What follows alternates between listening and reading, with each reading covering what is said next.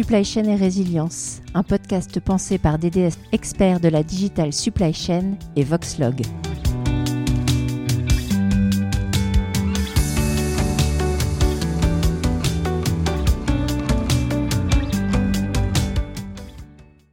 La résilience de la supply chain, tel est le sujet de notre nouvelle saison de podcast, réalisée en partenariat avec l'éditeur DDS Logistics.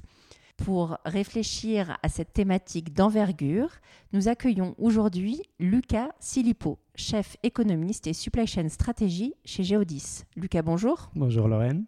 Alors, pour démarrer, pour introduire cette nouvelle saison, est-ce que Lucas, vous pouvez nous expliquer déjà ce que recouvrent les termes de résilience, de supply chain et comment est-ce qu'ils s'intègrent aujourd'hui dans le paysage économique mondial?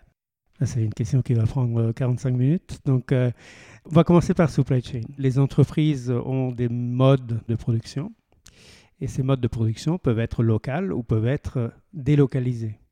Donc, on parle de supply chain pour euh, décrire l'ensemble des processus dont l'entreprise a besoin pour produire. Et donc, euh, les matières premières, mais aussi le travail euh, et tous les autres facteurs de production.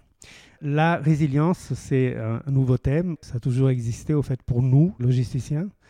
Ça a moins existé pour nos clients, pour lesquels, quand on faisait une erreur ou où il y avait un problème, c'était euh, comment ça se fait qu'il y a ce problème, la supply chain c'est facile, etc. Et c'est la vraie découverte des entreprises depuis euh, le Covid, avec la guerre en Ukraine.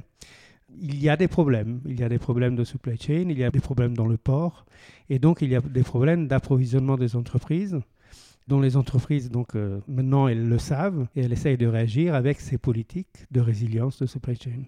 Et alors aujourd'hui, comment est-ce que vous expliquez, alors vous l'avez un peu dit, la montée en puissance de cette résilience, mais plus particulièrement dans la supply chain, et finalement quel impact ça a sur euh, l'économie globale des entreprises? Ça a un impact gigantesque parce que l'entreprise s'était organisée depuis les derniers 15 ans dans un mode, euh, on va dire, globalisé ou de globalisation ou euh, si on prenait une matière première à Saint-Étienne ou on prenait une matière première à l'autre bout du monde.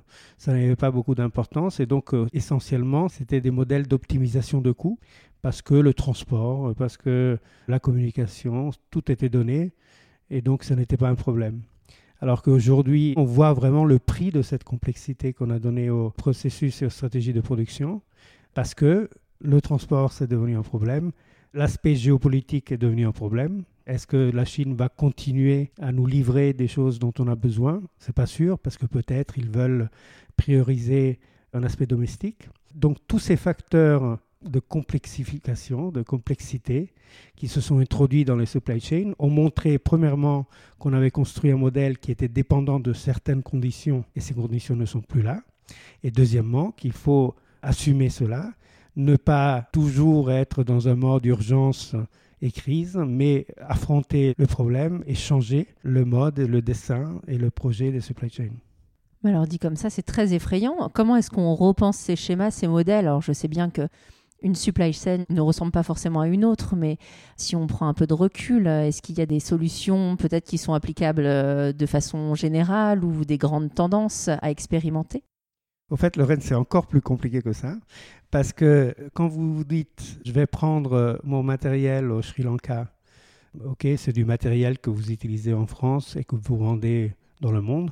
Par contre, quand le Sri Lanka devient un marché de référence pour vos biens, le marché délocalisé, donc euh, la Chine, normalement, depuis 2000, c'est un grand marché de délocalisation, mais c'est aussi un grand marché de demande. Et donc, les entreprises qui ont délocalisé en Chine au, début des années 2000, se sont trouvées avec un avantage en plus parce qu'elles étaient déjà dans un marché qui a accru énormément et donc où leurs produits pouvaient être achetés. Alors quand on décide, ah, on va fermer la Chine, entre guillemets, on va plus prendre nos matières premières en Chine parce qu'on n'est pas sûr euh, du système politique, euh, on n'est pas sûr des droits humains, etc. Ces entreprises-là font une forte partie de leur chiffre d'affaires de vente en Chine. Et donc, euh, c'est pas simple de dire euh, bon, alors je vais plus faire la Chine, je vais aller Malaisie ou en Pologne ou je sais pas où, parce que il y a toute la problématique de la demande. Donc, qu'est-ce qui va se passer si au lieu de produire en Chine et de vendre globalement comme on a fait jusque-là, on arrête de produire en Chine pour mille raisons. Et comment on va livrer nos clients chinois Et est-ce que nos clients chinois seront toujours là?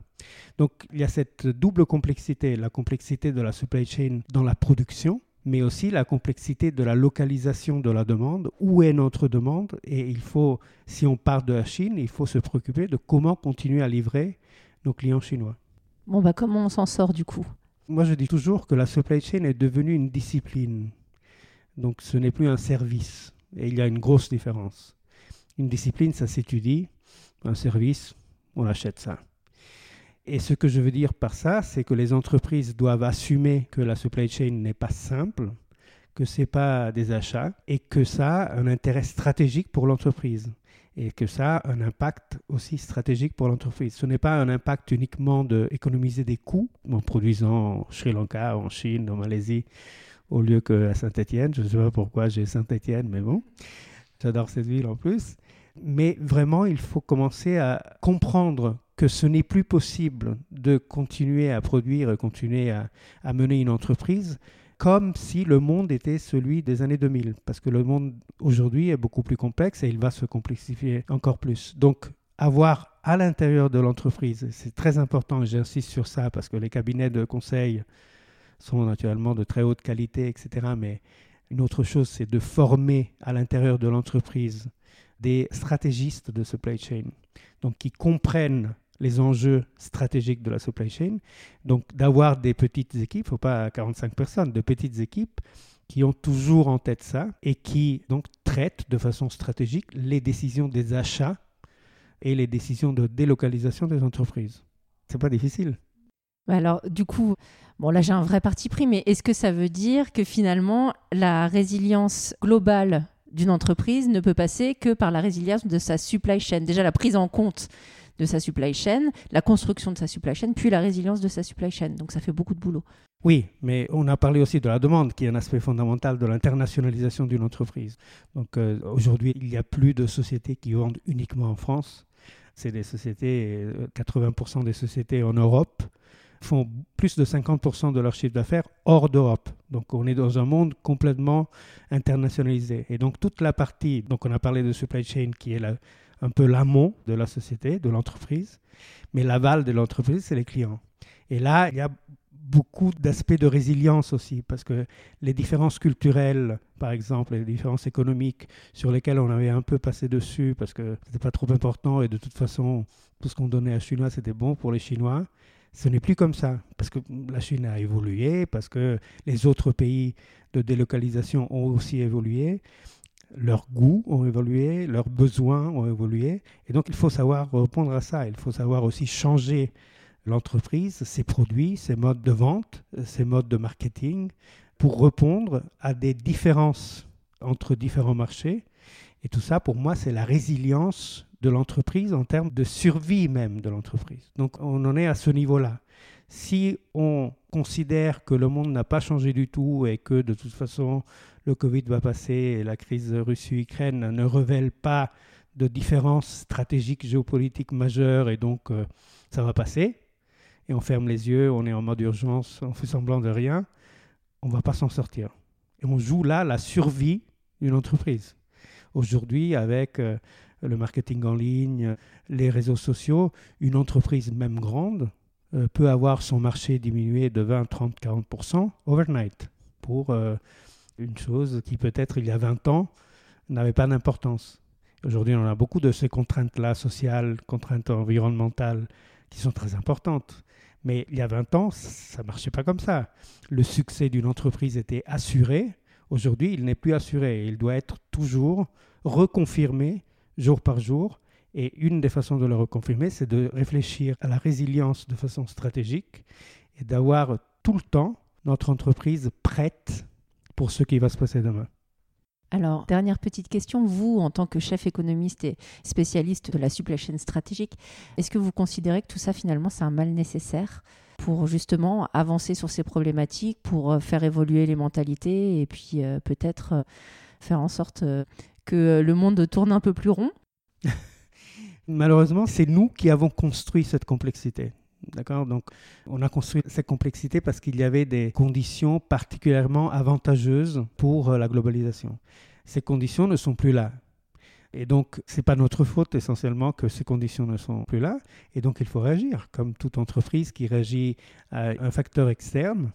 C'est un facteur externe majeur, parce que, comme j'ai dit, je suis convaincu que se joue la, survie des entreprises, et que probablement dans 5-10 euh, ans, on aura, euh, je sais pas, 20%, 30% des entreprises en moins.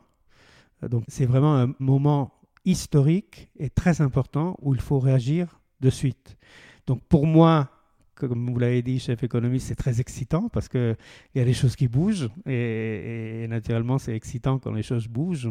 On voit des comportements d'entreprise qu'on ne voyait pas avant. On voit comment ils réagissent, on les aide aussi.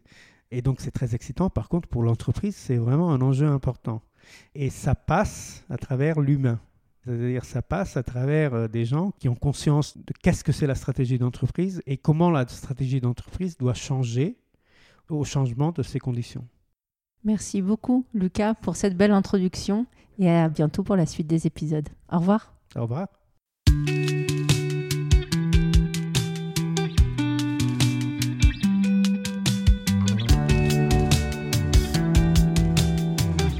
Ce podcast vous a été présenté par DDS, expert de la digital supply chain, et Voxlog.